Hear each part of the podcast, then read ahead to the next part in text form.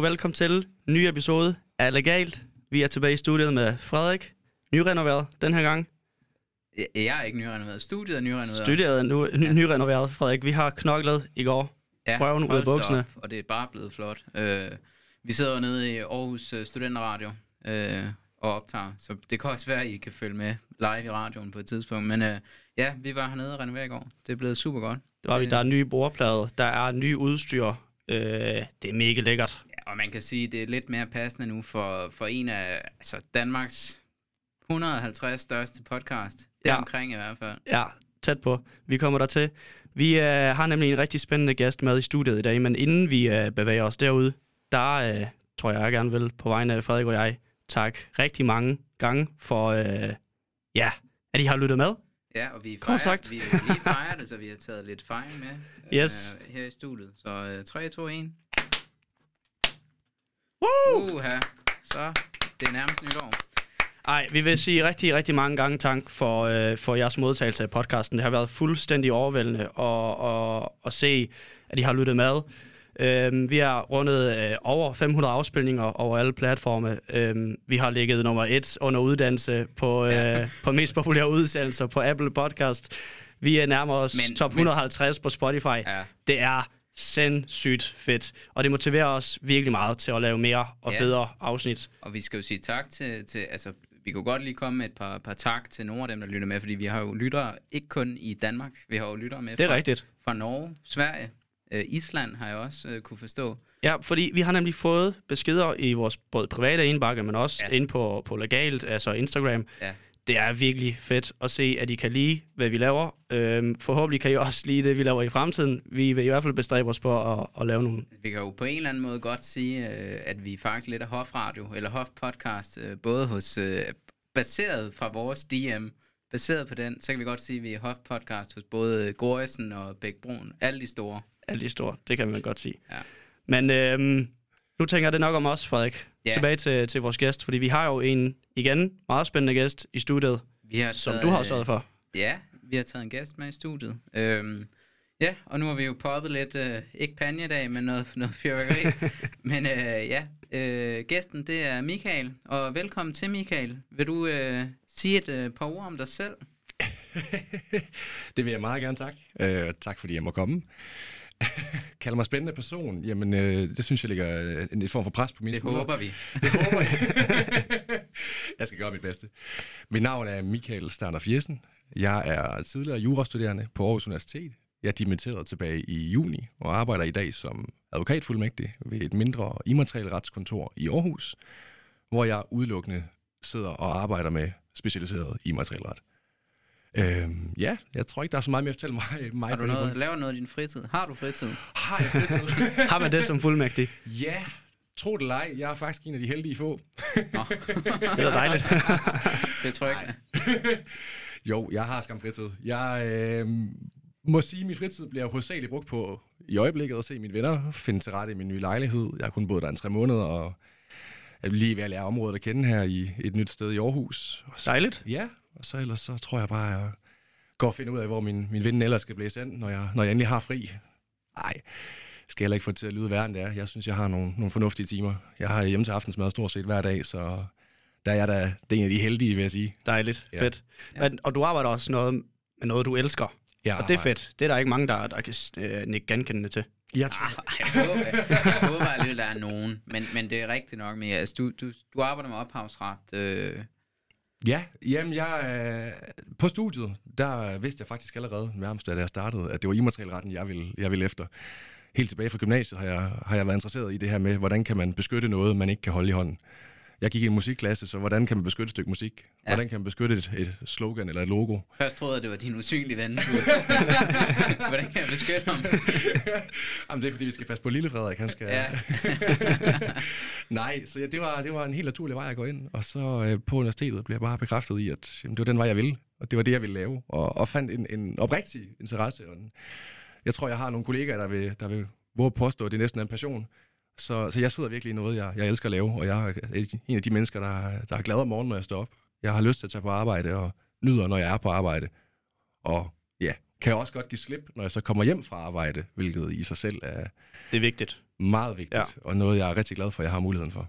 Men det er dejligt. Det er vi rigtig Ja. ja. glade for at høre. Så er vi jo lidt kede af, øh, at vi skal bringe det her op. Men, men det, vi tænker, at det var alligevel lidt aktuelt at snakke med dig om. Øh, fordi vi ved, du arbejder med, med ophavsret. Det er noget af det, altså immateriel ret, men, men ophavsret øh, er noget, du interesserer dig rigtig meget for. Så tænkte vi, det var relevant at snakke lidt om, om den her sag, der har været med, med Berlingske og fam- ja, familien til, til, til kunstneren bag den lille havform. Øh, som jeg lige er ja, kommet fra, fra Østerlandsret, øh, og med en, må man sige, for mange i hvert fald, overraskende, overraskende dom. Ja, det må man jo sige. Øhm, Kan du kort fortælle, hvad det er, øh, sagen handler om? Jamen kort og godt, så handler sagen om, at Berlingske Medier har brugt, øh, Berlingske Tidene har brugt øh, nogle, en blanding karikatur og en parodi, som de kalder det, på Den Lille Havfru i forbindelse med noget reportager. Den ene handlede om en reportage om, at Danmark var i forfald i gåsøjne, at vi var blevet et ondt sted, og så havde man lavet en karikaturtegning af Den Lille Havfru som en slags zombie. Og øh, den anden var i forbindelse med noget reportage omkring corona, hvor der blev brugt et billede af Den Lille Havfru med et mundbind på. Og i den her sammenhæng, der har arvingerne efter kunstneren, jeg kan simpelthen ikke huske hans navn lige nu, de, øh, de har ikke været helt tilfredse med brugen af, af de her billeder, fordi de mener, at det krænkede ophavsretten til, til den lille havfru, som de stadigvæk har i, i familien. Øhm, så af den grund, så, så er der ikke noget nyt i, at man fører en sag på, på en ret, man mener, man har. Men det, der har været spændende ved den, var jo, at det er sjældent, man angriber medierne og anklager medier for at misbruge ophavsret i forbindelse med, med rapportager på den her måde. Og også fordi der er tale om, om i hvert fald det karikerede billede, hvor der er tegnet et, en karikaturtegning, at, at det har meget ofte været forstået som værende en ulovhjemlet øh, undtagelse til ophavsretten, til eneretten, i form af en parodi. Ja. Og øh, det, det, der egentlig sker i sagen, det er jo kort og godt, at Østerlandsret siger, at øh, det er ikke en ret, vi har i Danmark. På trods af, at, at praktikere og teoretikere i, i hele landet i overvis har gået med en opfattelse, at selvfølgelig har vi det. Og der har været henvist til den i litteratur, og faktisk også i anden praksis i et vis omfang, er der henvist til den ulovhjemlede øh, undtagelse. Og pludselig slår Østerlandsret fast nu, at øh, den har vi altså ikke. Ikke på samme måde i hvert fald. Den er Nej. meget begrænset meget snævert øh, omfang, i så fald, at vi har den. Og det er jo ret alvorligt, fordi det er jo et indgreb i vores mulighed for at, at bruge billeder. Ja, det må man sige. Og kan det ikke også passe, at den har været så meget med i medierne, fordi den lille havfru er jo et, hvad skal man sige, offentligt symbol her i Danmark. Det den er er jo meget kendt. klenod, kan man godt sige. Det er det i hvert fald. Og det er i hvert fald ikke første gang, at. Nej. der har været nogle sager omkring krænkelse af øh, den lille havfru. Der har også været noget i Nordjylland, hvor de har lavet noget lignende statue, øh, hvor øh, jeg tror, at øh, kunstneren han har øh, øh, citeret noget med, at den er mere buttet, og det, hvordan skal den ellers sidde? Den er større. Øh, den er større. grimmere. men, det var, men, det, men det er egentlig meget spændende, og det, det er vildt, at man som afhænger af, af kunstneren, der har lavet det, Edvard Eriksen hedder han. lige præcis, ja, kan, kan komme tilbage på den måde og blive ved med, hvis, altså for at sige det med mælke, den her, øh, den her ophavsret. Ja. Altså Men det stopper jo en dag, ikke Michael? Jo, det har ophavsretten til 70 år fra det udgangspunkt det år, hvor kunstneren dør. Her Okay. okay. Danmark. Det skifter lidt fra land til land. Det ikke? skifter fra land til land, men det er harmoniseret over EU. Så i EU, der har vi 70 år. Det har tidligere været anderledes. Øh, Og i andre lande nogle steder, der har de Kina eksempelvis 50 år fra offentliggørelsesåret, Mm. hvor i Danmark er det 70 år fra udgangspunktet, fra øhm, ophavspersonens død. Okay. Ja. Jeg kunne læse mig frem til, at de skulle betale 300.000 berlinske øh, i godtgørelse. Den blev hævet fra, fra byrettens dom. Ja. Det er alligevel øh, et slet penge, man lige får sådan en Og så kontant. lige øh, procesomkostningerne oveni. Ja. Det, det, Tror I, den kommer fra højesteret? Det er jeg overbevist om. Ja. Det Den håber er- vi da, så vi kan få lov at, at bruge ting igen. Så ser, kan I sige, det er så ser I det på coveret af legalt. Nå, jeg skal da skynde mig at sige, fra, fra mit arbejdsperspektiv, der er det da et eller andet sted en udmærket afgørelse. Forstået sådan, at den, øh, den indskrænker jo sådan set undtagelserne til indretten. Det vil sige, hvis jeg skal håndhæve en ret for en øh, klient på et tidspunkt, hvor jeg mener, der er ophavsretlig beskyttelse, så mister de jo lige pludselig et øh, skud i bøssen, og jeg tager noget ud af deres værktøjskasse, så at sige, ved at kunne, kunne påpege den her dom. Så de har faktisk gjort dit job nemmere. På en eller Det er anden da forstand, Ja. så kan man så vente over for, for samfundsmæssige hensyn, men øh, det, det er en anden diskussion. Det er godt. Ja, men øh, Michael, vi, vi skal jo snakke lidt om, om noget andet end det i dag. Øh, men nu, når vi, hvor vi havde det, vil vi lige kort vente. Øh, men vi kan jo måske starte med at, at, at snakke lidt om, du, du har været lidt inde på øh, det her med, at du gerne vil beskytte øh, musikalske øh, værker, var det øh, noget af. Men, men hvordan er du havnet på jura? Har du en familiær øh, relation til folk i, inden for jurens verden, eller er det helt ud af det blå? Det er, det er nok nærmere det, du kalder ud af den blå. Da jeg var knægt, der kommer jeg fra en familie, hvor der er ingen akademikere i, og der var ikke nogen omkring os, der, der læste jura eller havde noget med jura at gøre. Men jeg begyndte at gå op i musik i en relativt tidlig alder. Synes, at det her med at høvle fire akkorder og blinke til pigerne, mens jeg sad med gitaren og prøvede at synge Wonderwall i den her skæv og overgangstone stemme, det, det var jo vejen frem. Det, det kan var, altså også noget. det synes pigerne ikke. Nå. men, øh, men så kom jeg ligesom ind i musik, øh, den var igennem, og, og fik interesse for det kreative fag. Og så fandt jeg ud af, at jeg var egentlig ikke interesseret i, i anden samfundsvidenskab. Naturvidenskab sagde mig ikke en fløjtende fis, så jeg var ikke øh, på nogen måde god til det. Og så da jeg skulle lede mig om efter en, en vej i livet, der gav det mig god mening at, at undersøge lidt nærmere på jura, for jeg synes Når man ikke er god til matematik, så er det, så er det den vej, man må gå, jo. det er jo det. Så, øh, så kom jeg ind den vej, og, og fik kontakt til en, jeg kendte, der læste jura, som perforerede en, en gammel ansat, som, øh, som har startet på studiet. Og så hørte jeg mere den vej, tog til åben hus, blev blæst væk. Vi, øh, mine venner og jeg, der skulle op, vi skulle bare lige høre en time. Så var det Helle Isager blandt andet, der kom. Hun er altså en formidabel fortæller. Hun har været kåret til årets øh, underviser flere gange. På, i på streg. AU, ja. På AU. Ja. Professor Dr. Jur, hun er en øh, formidabel formidler, og øh, blæste mig simpelthen væk. Som jo underviser på, på første års studie på AU i erstatningsret. Ja. Ja, Og har den, den nok tørreste humor. øh, og så døde personen. Hvem har ansvaret? Ja, Ja. præcis. okay, Men ja. det, var, så det var den vej, jeg kom ind. ja. Øhm, og vi ved jo, Michael, du, du har lavet mange ting i løbet af din studietid. Øh, og vi har også snakket kort med dig omkring, hvorfor, og det skal vi nok også komme, komme øh, ind på igen. Men øh, det hovedfokus skal være i den her afsnit af Legalt, det er, øh, det er den her nordisk procedurekonkurrence, øh, som jeg også skal deltage i i år, øh, og som du øh, var så heldig at, at deltage i øh, sidste år. Øh, så det skal vi snakke lidt om. Øh, men øh, først og fremmest sådan en processpil under studietiden. Øh, hvorfor var det, at du valgte at deltage i nordisk procedurekonkurrence? Hvorfor var det lige den, og hvorfor ikke et andet? Øh, måske et mindre eller større. Der er jo Vismut øh, på alle universiteterne i Danmark også. Der er, øh, ja, Elsa har deres procedurekonkurrence. Øh, der er forskellige øh, størrelser. Øh, hvorfor var det nordisk procedurekonkurrence? Jamen, det var Og en- hvorfor procedurekonkurrence? Jeg tror faktisk, jeg vil starte med at sige, hvorfor procedurekonkurrence først. Jeg, mm, ligesom alle de andre på, på studiet, så er jeg også godt klar over, at det er jo hovedsageligt teoretisk, når vi, når vi sidder der. Vores, hvad skal man sige, praktiske forståelse er relativt begrænset på studiet. Vi kan jo kun få det, vi selv kan få ved at gå ud og opsøge det et andet sted. Det er jo ikke det, vi lærer. Og jeg har haft en, en tanke om, at jeg godt kunne tænke mig at være advokat. Den har jeg brugt en del år efterhånden. Og når man sidder på studiet, så er det jo svært at få lov til at prøve kræfter med, med advokatgærningen. Og så lod jeg mig forstå fra nogle venner, der havde været med i, i diverse forskellige konkurrencer, at det var en oplevelse at prøve at komme ud og være med i, i en procedurkonkurrence, og prøve at få lov til at stå og procedere for en dommer, forberede processkrifter, rent faktisk være med, selvom sagen er fiktiv, men at være med i et forløb svarende til langt hen ad vejen, et, et realistisk forløb ude på, på den anden side af murene. Og øh, det lokkede mig, og så tænkte, det kunne jeg godt tænke mig at prøve.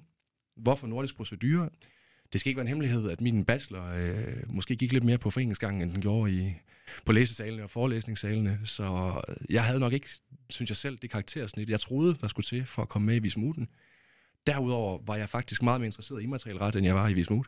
Forstået sådan, at, at jeg tænkte, det for mig og det jeg ville, var bedre at tage en masse point, end det var at bruge så mange point på så stor en konkurrence. Samtidig så ville jeg gerne have noget, der var udfordrende nok. Så derfor valgte jeg også en af de lidt større. Det var så nordisk procedure. Og jeg kendte nogen, der havde været med i de forgangne fire år. Der kendte jeg i hvert fald en til to fra hver evig eneste år af, der alle sammen har sagt det samme. Fantastisk oplevelse. Fantastiske mennesker. Du kan bruge det i praksis bagefter. Men det tager heller ikke overhånd i forhold til alt det andet, du skal lave ved siden af. For jeg skulle lige skrive et, spe, et speciale samtidig med, at jeg skulle, skulle lave en uh, procedurekonkurrence. Og fik du øh, point? Det, er jo- der, det, det er jo i hvert fald også en grund til, at jeg har valgt den Ja. til. Det er jo fordi, at man kan, man kan jo faktisk vælge, om man vil have point for, for nordisk procedure. På AU kan man få 10 point. Jeg har, lad mig fortælle, på KU, der kan man få øh, op til 30 point. Øh, det er lidt, man, hvad man har behov for. Men, men øh, fik du point eller ej? Jeg valgte at lade være. Ja. Jeg øh, vil hellere bruge min øh, relativt begrænsede mængde af point på, på noget, der kunne bruges til, til den specialisering, jeg gerne vil have. Så jeg så det mere som et, et slags hjerteprojekt, hvor jeg kunne forhåbentlig få en, en forståelse af, hvad det var, jeg var på vej ud i.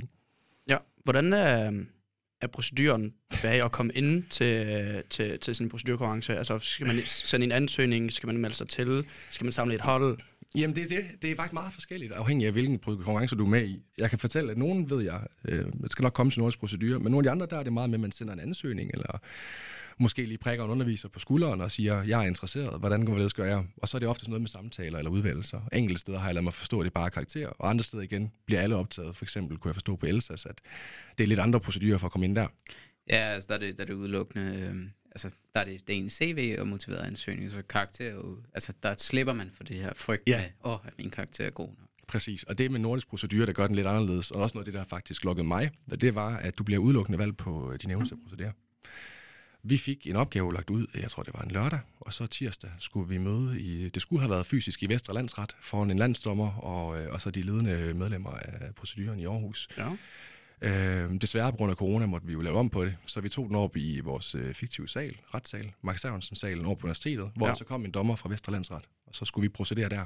Okay. Øhm, og det er jo i sig selv en oplevelse. Men vi fik simpelthen forberedt en opgave øh, over dagene. Vi fik bare lagt den ud, fik al litteraturen tilsendt, og så skulle vi selv forberede ud fra de spørgsmål, de havde stillet os. Og så fik vi fem minutter til at gå ind og prøve at procedere den. Hvordan, Michael, hvordan begynder man at procedere, når man... Øh, hvad skal, det er ikke noget, man lærer på universitetet, lad os lige være ærlig. Der er ikke nogen fag. Nej, Ej, Det er jo der, der på tilvalg- Det er jo kandidaten. tilvalgs... Øh, Men det er, det er ikke obligatorisk at lære, hvordan man procederer, selvom mange advokater gør det. Mm. Hvordan får du stillet en opgave, lad os sige, to dage før, du skal ind og procedere noget? Hvad gør man? Det øh, var også mit første spørgsmål, fordi der, der er, som du selv siger, der er ikke lige en vejledning til det. Jeg, øh, jeg gjorde mig der må der første- være en video på YouTube. Jeg fandt den sgu ikke. Jeg prøvede. Ellers så må nogen lave den. Det Jeg kan være, at du skal lave den, Michael. Det kan være, det er det, øh, mit sideprojekt bliver ved siden af arbejde nu her. Nej, jeg, øh, jeg tillod mig at spørge nogle venner, hvor de synes, jeg skulle starte hen af, og hvad de har nogle gode råd til en opbygning i forhold til, hvordan man starter med at fortælle, hvad er det, man vil ind omkring. Det skulle forestille at være et hovedindlæg, men så kun på fem minutter. Bare lige kort definere, hvad er det, vi er ind på, hvem er sagen, hvilket emner, og så ellers bare gå direkte over i det første problemspørgsmål. Vi skulle agere klager i en fiktiv sag, hvor vores klager var en øh, 18-årig øh, udviklingshæmmet person, som ønskede okay. at stemme, men havde fået frataget sin stemmeret. Det var jo emnet af menneskerettigheder. Det er derfor, den europæiske menneskerettighedskonvention er som grundlag. Øh, Nordisk procedurekonkurrence handler om menneskerettigheder. Og så måtte vi jo så tage udgangspunkt i, jamen, vi ved, vi har EMRK, og vi havde fået tillagt os noget øh, papir, vi kunne læse, noget litteratur. Så måtte vi gå det igennem, og så kan man godt nogenlunde på det tidspunkt på studiet, når i mit tilfælde femte år, godt deducere, hvor er vi på vej henad. Ja. Og så var det ellers bare at gå over og så sige, at han har fået krænket sine rettigheder, fordi bum, bum, bum, her er mit øh, påstand, her er min belæg, så videre. Og så bare gå den igennem, og så må man krydse fingre og satse på, at man kan finde ud af et eller andet. De går så heller ikke kun op i, at man er juridisk kompetent. Det er selvfølgelig en del af det, men det er ikke eneafgørende. Der er også noget med i, kan du snakke klart og tydeligt? Mm. Kan du stå og bruge dine hænder og din gestik med mik ordentligt? Virke overbevisende? Står du og tripper fra side til side? Fordi det er så sjældent en god idé at virke nervøs, når man står i retten. Ja. Så på den måde, så, øh, så var det det, vi ligesom var inde på. Og jeg prøvede den af mange gange foran en spejl, og jeg har måttet indrømme, at nogle gange så synes jeg, at jeg var en stor kanon. Jeg havde små med suits, og næste øjeblik så følte jeg mig utroligt øh, inkompetent og uden, øh, uden viden, men, men det var en fantastisk oplevelse. Det var vel sammenlignes med, øh, når man er teenager og skal invitere en pige første gang ude på en date og står for en spejlet og virkelig, virkelig træner og, og lige siger det ordentligt, og så kommer man og kigger vedkommende i øjnene og sådan lidt, ah, det tør jeg sgu ikke alligevel. ah, men, men altså, altså jeg, jeg, jeg har jo øh, været igennem den her øh, procedure sidste efterår øh, her, øh, og jeg vil også sige, altså noget af det rare, i hvert fald når man forbereder sig, det var, at man på forhånd havde fået at vide, at der er også andre ting. Altså jeg vil nærmest sige, mit indtryk var, at det er også lidt, kan vi rette op på det her? Ja. Altså sådan, fordi der er jo ikke nogen, i hvert fald de færreste, der går ind og leverer en, en perfekt procedure første gang de prøver det. Specielt nu, nu øh, ja, I var fysisk i Max Sørensens, øh, den retssal deroppe på AU. Vi var nede i Vesterlandsrets afdeling øh, hernede i, i Aarhus. Øh. Og, og det der at stå foran en landsretsdommer, og altså stå i en retssal for første gang, hvor man selv er, det er i hvert fald for de flestes vedkommende første gang, man selv står der, ikke? Øhm, og, og det, hele den oplevelse, så, så hvis man går ind og leverer en perfekt procedure, så er man også så er man vild. Overmenneskelig. Ja, Er det, egentlig, er det egentlig på engelsk eller dansk?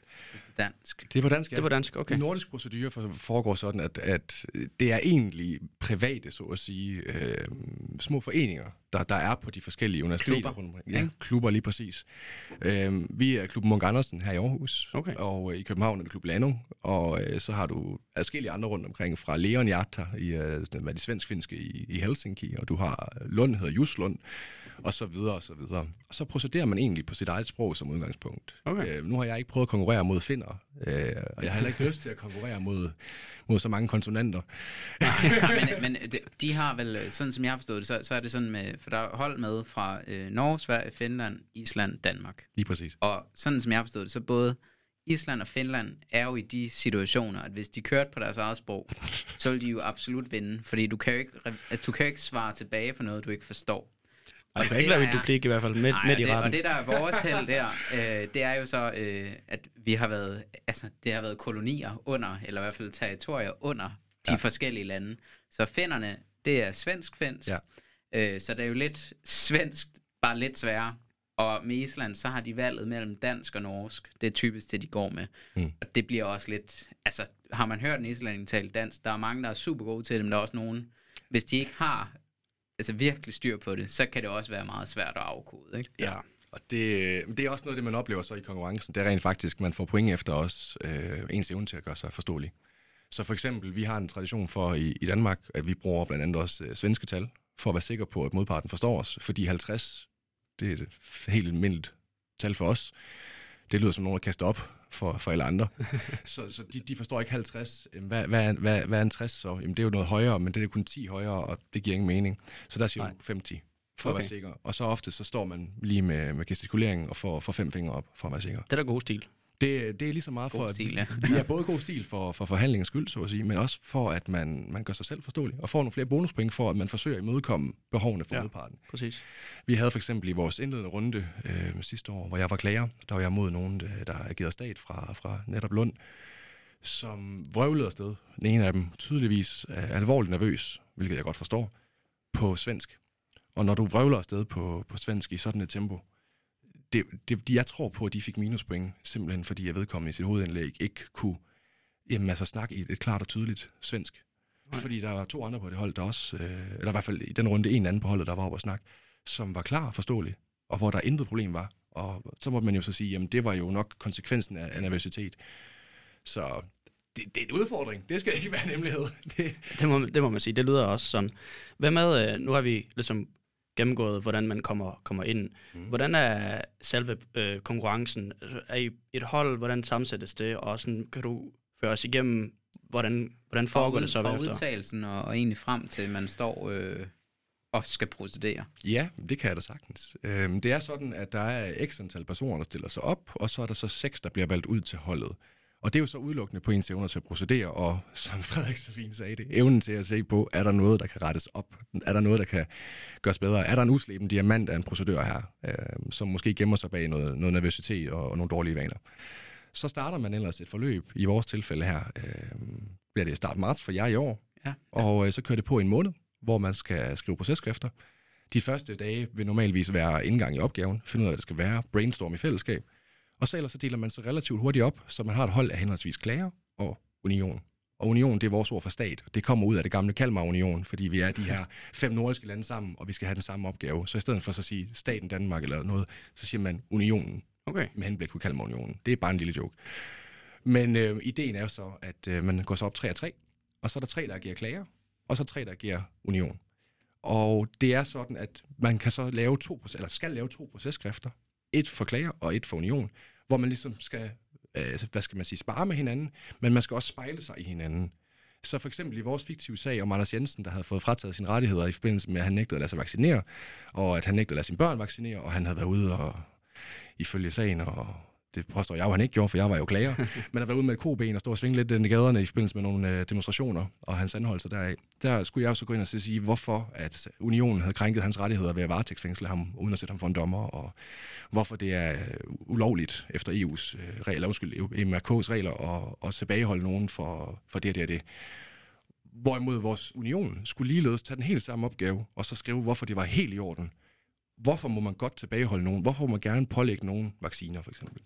Så det skulle vi finde ud af, og så skulle vi jo så sidde og finde praksis fra EMRK til støtte for vores postulat præstis, som du vil gøre i retten, så du har noget præcedens at, at lægge til grund. Øhm, og samtidig også har noget, noget jura i form af, af den gældende lovgivning. Men så var I lidt, øh, lidt foran Østrig, kan man sige, fordi de har jo indført krav om, Ja. om vacciner. Ja, ja, Og jeres procedurer gik jo ud på og, Ja. og se, om det vil være Ja. i orden eller ej, i strid med, mod menneskerettigheder. Hva, Okay. Hvordan, øh, nu spoiler jeg måske, er det for hurtigt at, at spørge til, hvordan gik det? Hvem, hvem vandt? Jamen, det, det, det skal vi nok lige komme til, men jeg vil gerne lige fortælle en lille side anekdote på det punkt, fordi lige præcis det med vaccinerne, der var lige blevet afsagt en dom i april, da vi skulle op i start juni og diskutere sagen. Der var kommet i midt april en øh, sag fra den europæiske menneskerettighedsdomstol om Vavrika, en sag fra Tjekkiet af, hvor der blev pålagt øh, vaccinepligt, men det var på grund af, proportionaliteten i indgrebene over for vedkommende, der nægtede at lade sig vaccinere, var relativt begrænset. Det var noget med små bøder og kort fritidsberøvelse og lignende. Og øh, jeg skulle så gå ind i som, som klager og fortælle, hvorfor den sag ikke galt for vores klient, fordi det var meget mere, det var meget mere voldsomt. Uh, have professionalitet helt blæst ud. Det, der var svært, var bare, at en af ham, der var chefdommer på min afdeling, som jeg var over foran og stod og procederet for, som var præsident for, for den sag, det var jo så også ham, der havde været med til at afsige ej. dom, i april. Ej. Erik Vennerstrøm fra den europæiske menneskerettighedsdomstol. Så jeg, Ej, hvor skulle, vildt. jeg skulle forklare ham, hvorfor den dom, han selv havde afsagt, ikke lige. Og jeg kan også skynde mig at sige, at han stiller også spørgsmål til den, og jeg kom på dyb vand. Men jeg kan fortælle, Ja. at øh, vi vandt vores indledende runde. Det er nemlig sådan, at når vi skal op, så skal man ikke, man skal ligesom op som klager mod nogen, der har en union fra et andet hold af, men du møder ikke nødvendigvis deres stat, hvis du så er, er klager. Forstået sådan, at jeg var for eksempel mod nogen fra øh, Jus, øh, Juslund, hedder de, øh, i Lund, hvor vores øh, union var imod, jeg mener, det var Leon Hjerte fra Helsinki. Og så får man samlet point fra, hvor godt man har gjort det, og så går ens hold videre eller ej til næste runde. Og vi gik så øh, videre. Vi som klager vandt større end vores union, lige akkurat med den mindste marken tabte deres. Og så gik vi så videre til runden efter, hvor vi så mødte øh, København, som jeg må bare erkende var på dagen bedre end os. De, øh, de slog os ud, heldigvis med en lav marken. Det var, vi fik en god kamp ud af det, men øh, de, de var lige lidt det bedre end os. Okay. Og de vandt det hele. De vandt så også det hele, og det vil vi skynde os Nå. at sige. Det, det tager vi stolthed i, at øh, vi snakkede med dem bagefter, og øh, nu håber jeg ikke, jeg spoiler noget for nogen derude, der lytter, som, øh, som hvis det ikke skulle videre det her, men vi fik det også at vide af dem, at de, øh, de så kaldte, kaldte kampen med os for den bedste kamp, de havde i hele turneringen. Fedt. Der, det, vi håber ikke, at vores svenske og norske lyttere, de, øh, de bliver såret Jeg derude. bliver fornærmet. Nej, Nej. men det er bare kort og godt, så, så er det sådan, det fungerer, at man har en måned med skriftlig, og så har man en pause, og så har man en måned med mundtlig, hvor man så får modtager hinandens processkrifter og forbereder sig på, hvem man skal overfor. Og simpelthen specialisere sine argumenter. I mit tilfælde skulle jeg lave replikken, så jeg vidste, at jeg havde 10 minutter. Og så vidste jeg, hvad jeg kunne risikere at møde. Og så skrev jeg en masse, masse argumenter. Jeg tror, jeg havde 40-50 stykker. Og så skulle jeg simpelthen sidde og rette dem til, skrive dem kortere, præcisere praksisen, jeg, jeg brugte, og så tage tid på dem. Og så skrev jeg ned, hvor mange sekunder de var, og hvilket emne det var under, således at hvis modparten på dagen i deres hovedindlæg, som svar på vores hovedindlæg, kom med et eller andet, de har, vi vil starte med et hovedindlæg som klager, så vil de få et hovedindlæg som, øh, som union, så vil vi få replikken, og så vil de få duplikken. Hvis de sagde noget i deres hovedindlæg, som var et modsvar på vores hovedindlæg, eller de kom med noget nyt, så skulle jeg være klar til det. Men jeg havde kun 10 minutter. Og jeg kunne ikke stå og opfinde alt fra hoften altid, så jeg måtte jo have et ars- arsenal, så at sige, liggende. Ja. Og så stod jeg ellers med timer på og tegnede dem om og om igen op i retssalen, for jeg vidste, det her det tager mig 33 sekunder at sige, det her det tager mig 25 sekunder. Det var vildt. Og så sad jeg simpelthen med timer på i rummet, da jeg hørte dem snakke og lyttede, og fandt dokumentet, altså fandt det frem, så jeg kunne sætte mig op i en rækkefølge og starte fra start af, og bare køre på med det samme, og så sige, nu sagde de, nu skal I høre hvorfor. Sindssygt. Altså, vi kan jo måske lige sætte altså, rammen, fordi, fordi nu har vi været lidt inde på, hvordan udtalelsen fungerer, men, men også øh, altså noget af det, altså, det er mere spændende, øh, altså ikke, ikke altså, men sådan, det er jo også fedt, for det er jo en oplevelse. En ting er, at man får lov at dygtiggøre sig, men der er jo også noget, nu har du været ramt, I har været ramt lidt af corona i forhold til det, Ja. men, men der plejer jo at være, altså den, den har jo kørt den her, nu prøver jeg på mit bedste svensk, men den hedder jo konkurrencen Nordiska rättegångstävlingen om de mänskliga rättigheterna. Det synes jeg var flot. Ja, men øh, Valgren er jo også svensk, øh, så... Øh, ja, men, øh, men altså, den har kørt siden øh, 84, som jeg lige forstår, øh, ja. og, og det er jo sådan... Altså, det var også en af... Altså, nu var det så lidt øve at finde ud af, øh, hvor den holdes i, i år-finalen, men det er jo sådan, at, at der er jo de fem lande med, Mm. og så skifter man jo år fra år til at procedere i forskellige lande i højesteret. Lige præcis. Og hvordan er det så, hvis man vinder i år, det kan vi jo afsløre, i år bliver det afholdt i den danske højesteret, så det er i København. Øhm, og hvordan er det så, hvis man vinder den? Hvad sker der derfra? Så rører man tur til Strasbourg, hvor der er øh, yderligere konkurrence, hvor andre lokalområder, nu kan jeg ikke lige huske præcis hvilke, men jeg kunne forestille mig noget, eller Balkan eller, eller lignende, hvor de har nogle lokalområder, hvor de har konkurrencer, og så vil der være hold der, der også deltager, og så går man simpelthen ned og kæmper på, hvad skal man sige, europæisk niveau, Okay. hvor, hvor man så møder hold fra de, altså simpelthen møder de andre lokale vindere, og så ja. er der simpelthen en yderligere konkurrence der. Og der procederer man jo så i eller ved den europæiske menneskerettighedsdomstol, hvor hele panelet består, mig bekendt, af dommere fra den europæiske menneskerettighedsdomstol. Ej, det må da være en vanvittig Og fed det, det er oplevelse. storsalen dernede også. Mig bekendt, ja. Så er det en helt stor sal. Det er det hele setup'et svarende til, hvis du skulle ned og føre en sag, som du gjorde i, altså som de gør i praksis. Wow. Så hvis du nu var en russisk øh, advokat, så Ja. var det der, du var ret ofte, må man sige, på... kommentar. Nej, men, øh, men, ja, men ja, og hvordan er det? Altså, fordi det, der er det jo så de dommer, men, men den, når man bare tager den første runde, altså den, der er mellem de nordiske lande, hvordan er dommersammensætningen der? Den er jo ret angstprovokerende, når man kommer som lille studerende, fordi det er jo øh, højesteretsdommer hele vejen rundt, og så ellers øh, et par dommer fra den europæiske menneskerettighedsdomstol. Dem med relation til Norden? Eller Ja, hvordan, lige præcis. Det er, det er de nordiske, der kommer der. Øhm, Og det er jo der, at præsidenten for hele øh, domstolen jo også er fra, han er fra Island, ikke? Ja, noget af den stil. Jeg kan Ja. faktisk ikke huske det konkret. Ja, men jeg mener det, Ja, Island, han er har du nok ret i. altså, det, det er sådan, i år var vi jo desværre på Zoom, men øh, så kunne man jo kigge, vi havde storskærm foran os, og så skulle vi procedere i kamera, der stod for en skærm, svarende til, hvis vi havde dommerpanel foran os. Men det var jo de samme dommer, som, som sidder ude. Jeg kan fortælle, at jeg var for en dommer fra øh, Danske Højesteret, Anne-Louise Bormann, og så var der ellers øh, fra Helsinkis, øh, eller ja, Finlands højesteret, der var en svensk, og der var en norsk, og der var også en, jeg mener, der var, nej, der var vist ikke en islandsk i år, men der var fra de andre fire, og så var der Erik Vennerstrøm fra, øh, fra Sverige, som sidder i den europæiske menneskerettighedsdomstol som dommer. Det var de dommer, vi havde. Det var da vildt. Kan man få, øh, undskyld, jeg afbryder dig, kan, kan man få sådan lidt mere personlig feedback, for eksempel, er der plads til under forgården, eller man kan lige gå hen til, som du siger, Jamen i praksis, ja, normalt når man er ude, så er dommerne jo med fysisk, og så vil der jo være nogle banketter, og der vil være nogle øh, hyggelige arrangementer sammen, hvor der netop er mulighed for at snakke lidt og prøve at mingle, prøve at finde ud af, hvem er de her egentlig som personer, og, og få en relation til dem. Det var meget svært for os denne her gang, ja, og vi oplevede rent faktisk det, at øh, Anne-Louise Bormann fra Højesteret, øh, hun valgte at give noget personlig feedback til, til både København og, og til os her i Aarhus. var nice. Så vi havde et møde med hende et par dage senere, hvor hun simpelthen tog en halv time ud af sin kalender og sad inde i, på sit kontor i Højesteret og, og ligesom forklarede, hvad hun synes om vores gennemgang og, og hvad vi havde oplevet og hvad hun ville anbefale at gøre bedre. Og jeg kunne da ikke dybe mig, for jeg synes, jeg havde haft en rigtig god semifinale, og vi havde jo tabt. Jeg synes, jeg spurgte, hvad, hvad, hvad synes du om min præstation? Så, så kigger hun bare iskoldt, så siger hun, øh, jamen altså, du procederer jo som en amerikansk proceduresadvokat gør på, på tv. Nå. Og så sad jeg så lidt fedt. Er det fedt, eller? Vent. og jeg fik aldrig et eller afkræftet, om det var, det var godt eller skidt, Nå, så jeg glæder Det mig kunne du til. bare komme hjem og tænke på selv. Så jeg håber virkelig at møde hende øh, i København til, til sommer, når jeg skal med over som rådgiver for, for det nye hold. For det er jo sådan med, med klubberne, at, at tit og ofte trækker man jo lidt på, altså de her hold, som, som bliver kaldt klubber, Ja. øh, der trækker man lidt på, altså jeg skal være med i år, og der Michael har jo været med til, ja, infoting og alle mulige andre ting kommer du til at være en del af, og det, altså dem, der er omkring holdet, er tidligere deltagere. Ja, det er det. Det tror jeg er en, gen, en generel ting for alle øh, procedurekonkurrencer. At når også man først er med i det, så bliver det meget hurtigt en, en stor en del af ens identitet, i hvert fald for en Det er som periode. en sekt på en eller anden måde. Ja, lidt på en måde. Dog øh, uden al indavlen, men, øh, men jeg synes nu, det er udmærket. Ej, vi, øh, vi bliver gode venner, og det kan man ikke undgå, når man bruger så meget tid sammen, og, og også har nogle alvorlige diskussioner. Man kan jo ikke være enige om alt. Og så får man ligesom det her bånd. Så, så jo, vi, vi er stadig med, også øh, tidligere deltagere, flere af os, og skal så være med til at gennemgå alle fra jeres kommaer til jeres argumenter, til at stå og kigge på jer, når I, når I øver, og fortælle jer, om I gør det godt eller skidt. Så du Og siger, I, I, er nogle vejledere. Vi er vejledere, ja. ja. Øhm, seniorer, som, som det hedder i konkurrencen okay. fra, fra det svenske. Og så øh, bliver vi selvfølgelig også hæppekor øh, i København, når de skal op. Så kommer vi til at sidde nede bagved med store banner, hvor der står, Frederik kan godt. Ja da. Selvfølgelig. tak. Ja, Nå, men øh, jeg tænker, det var lidt om, om konkurrencen. Vi skal jo måske, vi vil gerne, fordi Michael, du, øh, folk, der kender dig, eller har måske hørt om dig, øh, vil jo vide, og, og grunden til, at jeg siger det på den måde, det er fordi, at, at du er relativt på AU, er du en relativt kendt mand øh, på jurastudiet. Øh, også ud over jurastudiet måske endda.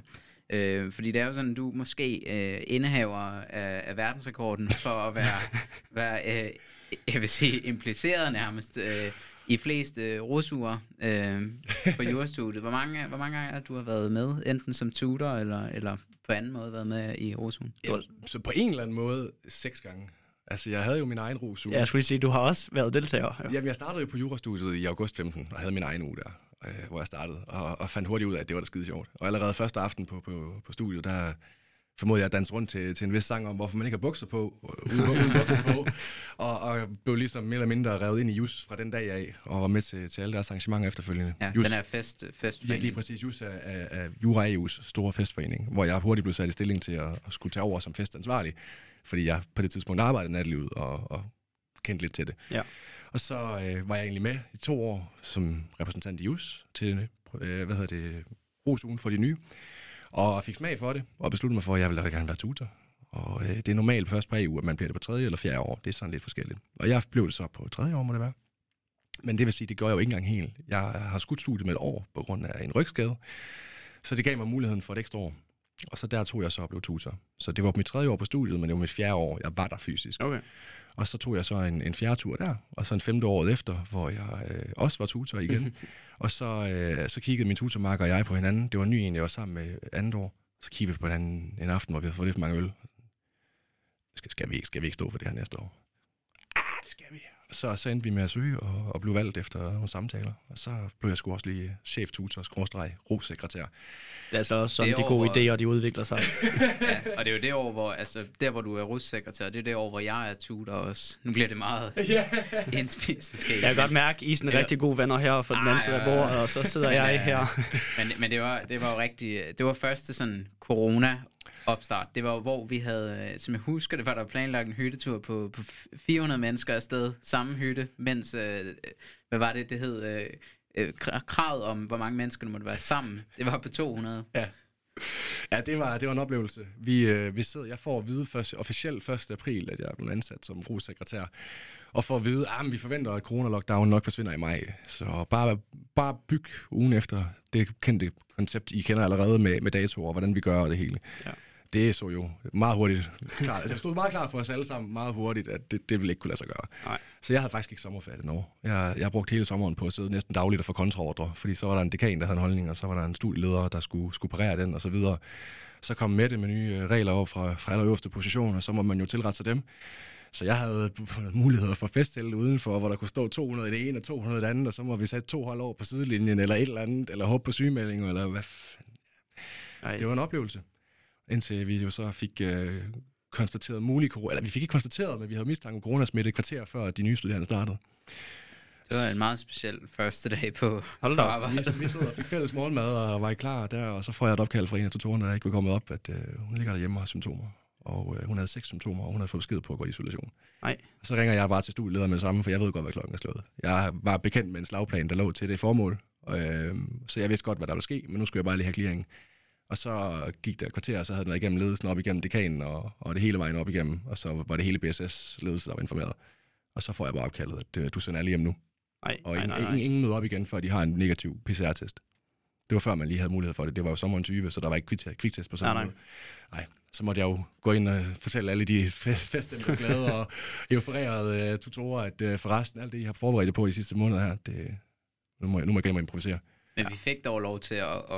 jeg, jeg tage morgenmaden ned på sådan 10 meters afstand, og, og lige stille det, og så fortælle dem, hej, det er også jer, der, der, er, der er jeres tutorer.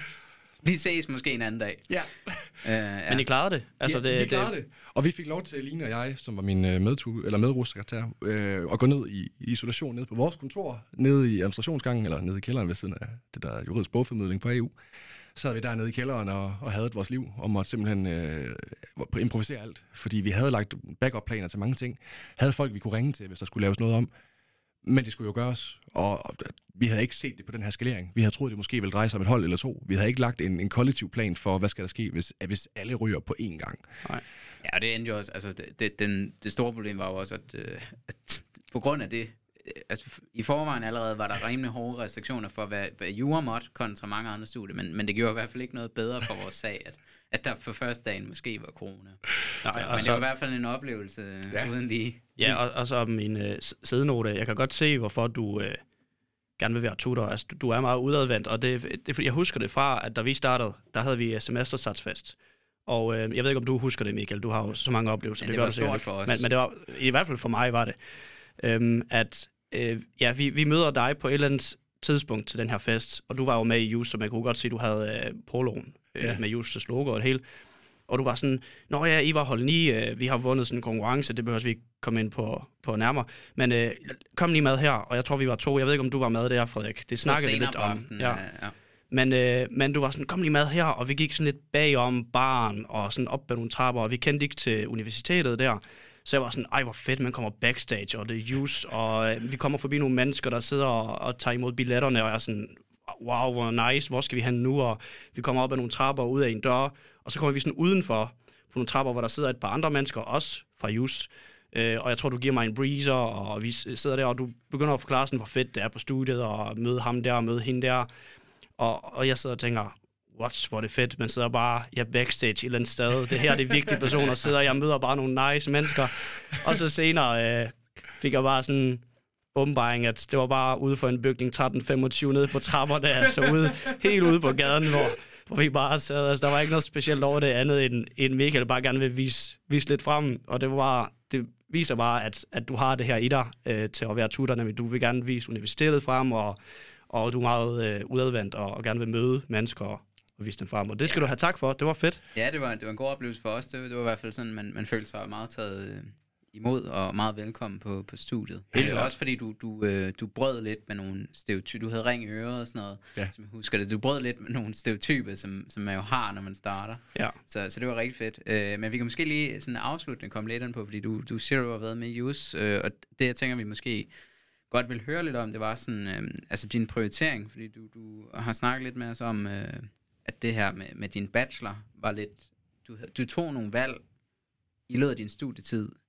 og jeg ved ikke, om du vil komme lidt med ind på bachelor, hvordan du skruede din bachelor sammen kontra din kandidat måske? Jamen, jeg valgte jo det her aktiv, hvad skal man sige, det var et aktivt valg, at jeg valgte at gå på foreningsgangen. Jeg valgte jo at følge med JUS, allerede som jeg sagde, fra, fra Rosdagen af, og var med som, som hjælper til deres arrangementer, og fandt ud af, at der var et fællesskab, som jeg godt kunne, kunne se mig selv være en del af. Ikke bare i JUS, men, men generelt på foreningsgangen på, på Jura AU. Det er et helt unikt miljø deroppe hvor der virkelig er mange, mange søde, gode mennesker. Og det stod, som, for at snakke om din egen, som sagde, fordomme før, det stod for mig i skarp kontrast til nogle af de fordomme, og jeg heldigvis har fået gjort til skamme, men de fordomme, der eksisterede om jurastuderende, som nogle gange i vis omfang lidt spids albuer og, og lidt for højrøvet, for at sige det pænt. Og, og det fandt jeg ud af, det var jo løgn. Der var jo flere hundrede mennesker heroppe, der bare havde det fedt. Og øh, det skal ikke være en hemmelighed, at jeg godt kan lide at danse. og jeg godt kan lide en, en, en, en, lille, en lille dåse i hånden en gang imellem. Øh, og ud at have det sjovt på den måde. Så jeg fandt jo ligesom ud af, at man kan godt det ene, uden at det udelukker det andet. Og øh, min ven Mathias havde skrevet en artikel på mit første år på studiet. Han kaldte den ulige vej til drømmejobbet. Og den satte sig i mig. Altså, det, man kan godt nå til, til den drøm, man har, selvom man ikke går den direkte vej. Man behøver ikke gå ned og sidde ved det store advokatkontor og slide tre dage om ugen ved siden af et jurastudium, som i forvejen er hårdt. Man kan godt gå ud og få en øl. Man kan godt sove længe en enkelt dag. Man kan godt tillade sig at, at finde noget, der giver mere indhold i ens liv end bare studiet. Bevares. Hvis, hvis studiet er det, der giver indhold, run for it. Go for it. Jeg kan ikke understrege nok, hvor meget man skal nyde den del så. Men hvis man som mig måske har en lidt mere social tilgang til, til hverdagen, så er det der med et, et studie med rigtig meget selvstudie, det er utrolig udfordrende. Så jeg ledte jo ligesom efter det her fællesskab, hvor jeg kunne få noget, der var større end mig, og få lov til at bidrage og, og have det sjovt. Og det blev jo så bare foreningsgangen. Først jus, og så sidenhen TISES. Jeg var med i studenterpolitikken, jeg var med i skolebladet, jeg var med i revyen, jeg var med ude på noget nordisk mm-hmm. samarbejde, så var der tutorne. Og jeg tog bare alt til mig, fordi jeg ville. Og der var bacheloren bare en mulighed, fordi den var lidt mere rolig. Og jeg vidste også, og det er måske lidt øh, arrogant at sige på det tidspunkt, jeg vidste, fandt jeg ud af bagklodskab, det gjorde jeg ikke, at jeg altid kunne redde den på kandidaten. Det var min tanke, at så længe jeg gjorde det godt i slutningen af bacheloren og på kandidaten, så skulle jeg nok nå derhen, hvor jeg ville. Så havde jeg en formret, hvor jeg mindst slap igennem. og jeg kan da godt sige, at jeg lå øh, solidt under snit på, på min bachelor for hele årgangen. Øh, det har jeg ingen skam i at sige. Jeg havde det rigtig sjovt. Jeg var på påstand, at jeg nok en af dem, der havde det aller sjovest på, på min årgang. Måske og, for sjovt nogle gange, eller hvad? Måske også for sjovt, ja. men det er jo sådan noget, man bliver klogere af. Ja. Øh, ja. Og heldigvis på kandidaten, så, så tog jeg mig også sammen, og havde ligesom løbet de horn af, jeg skulle. Og fik mere ro på, og tog mig sammen og læste, mødte til alle forelæsninger, sad forrest øh, til holdundervisning, og med fingrene over blive pludselig, og, og bidrog aktivt til undervisningen, og lavede det, jeg skulle. Og fik også selvfølgelig et udbytte der karaktermæssigt og, og fagligt, som har gjort, at, at jeg kunne komme hen, hvor jeg er nu. Men det skal ikke være en hemmelighed, at, at det er den grund til, at jeg kommer, hvor jeg er nu, det er, fordi jeg har taget de valg på, på bacheloren. Det har givet mig et netværk. Kæmpe netværk. Det har givet mig nogle sociale kompetencer, jeg kan sætte på papir. Jeg har også været arbejdet i en retshjælp frivilligt. Jeg kan sige, at jeg kan finde ud af at administrere deadlines, og jeg kan finde ud af at samarbejde med andre i større og mindre grupperinger. Det er altså ting og sager, som du ikke kan læse ud af karakterbladet på jurastudiet. Og, og hvordan, altså, hvordan med det her nordisk procedure? Altså, har det også spillet ind? Har det været sådan en positiv øh, indvirkning? Helt sikkert. Jeg har oplevet til jobsamtale, før jeg startede på, på min nuværende arbejde, også på, til forbindelse med en anden samtale, at der var interesse omkring det. Hvorfor har jeg gjort det? Hvad var årsagen bag ved det? Hvad har jeg fået ud af det? Jamen, jeg kunne sådan lidt sætte mig ned og sige, at jeg er blevet bedre til at tale offentligt.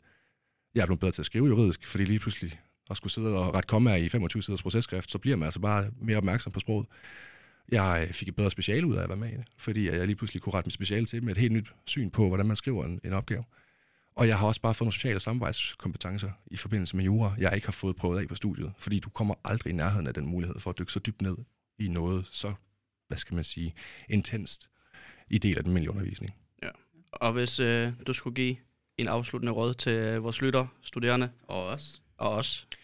Og ja, øh, når I begynder at hænge jer ud af halsen og læse på læsesalen, så gå ud og find en god ven eller veninde, og så tag og åbne den flaske vin, åbne den øl, og sæt jer ned og tag en snak om alt det andet i livet. Der skal være plads til mere. Jura skal nok komme. Fedt, fedt. Det er en rigtig, rigtig god råd, synes jeg. Ja, tusind tak, Michael. Tusind tak, Michael. Så nåede vi til vejens ende i den her afsnit. Uh, husk at lytte med uh, på Spotify, Apple Podcast, YouTube. Podimo. Podimo. Ja, det hedder det åbenbart, ja. fandt jeg ud af. okay, ja. Den, den der. Øh, og, og også øh, følg, os, følg os alle steder. Vi er øh, ja, Facebook, Instagram, LinkedIn selvfølgelig. Det er vi. Så øh, tak fordi I lyttede med.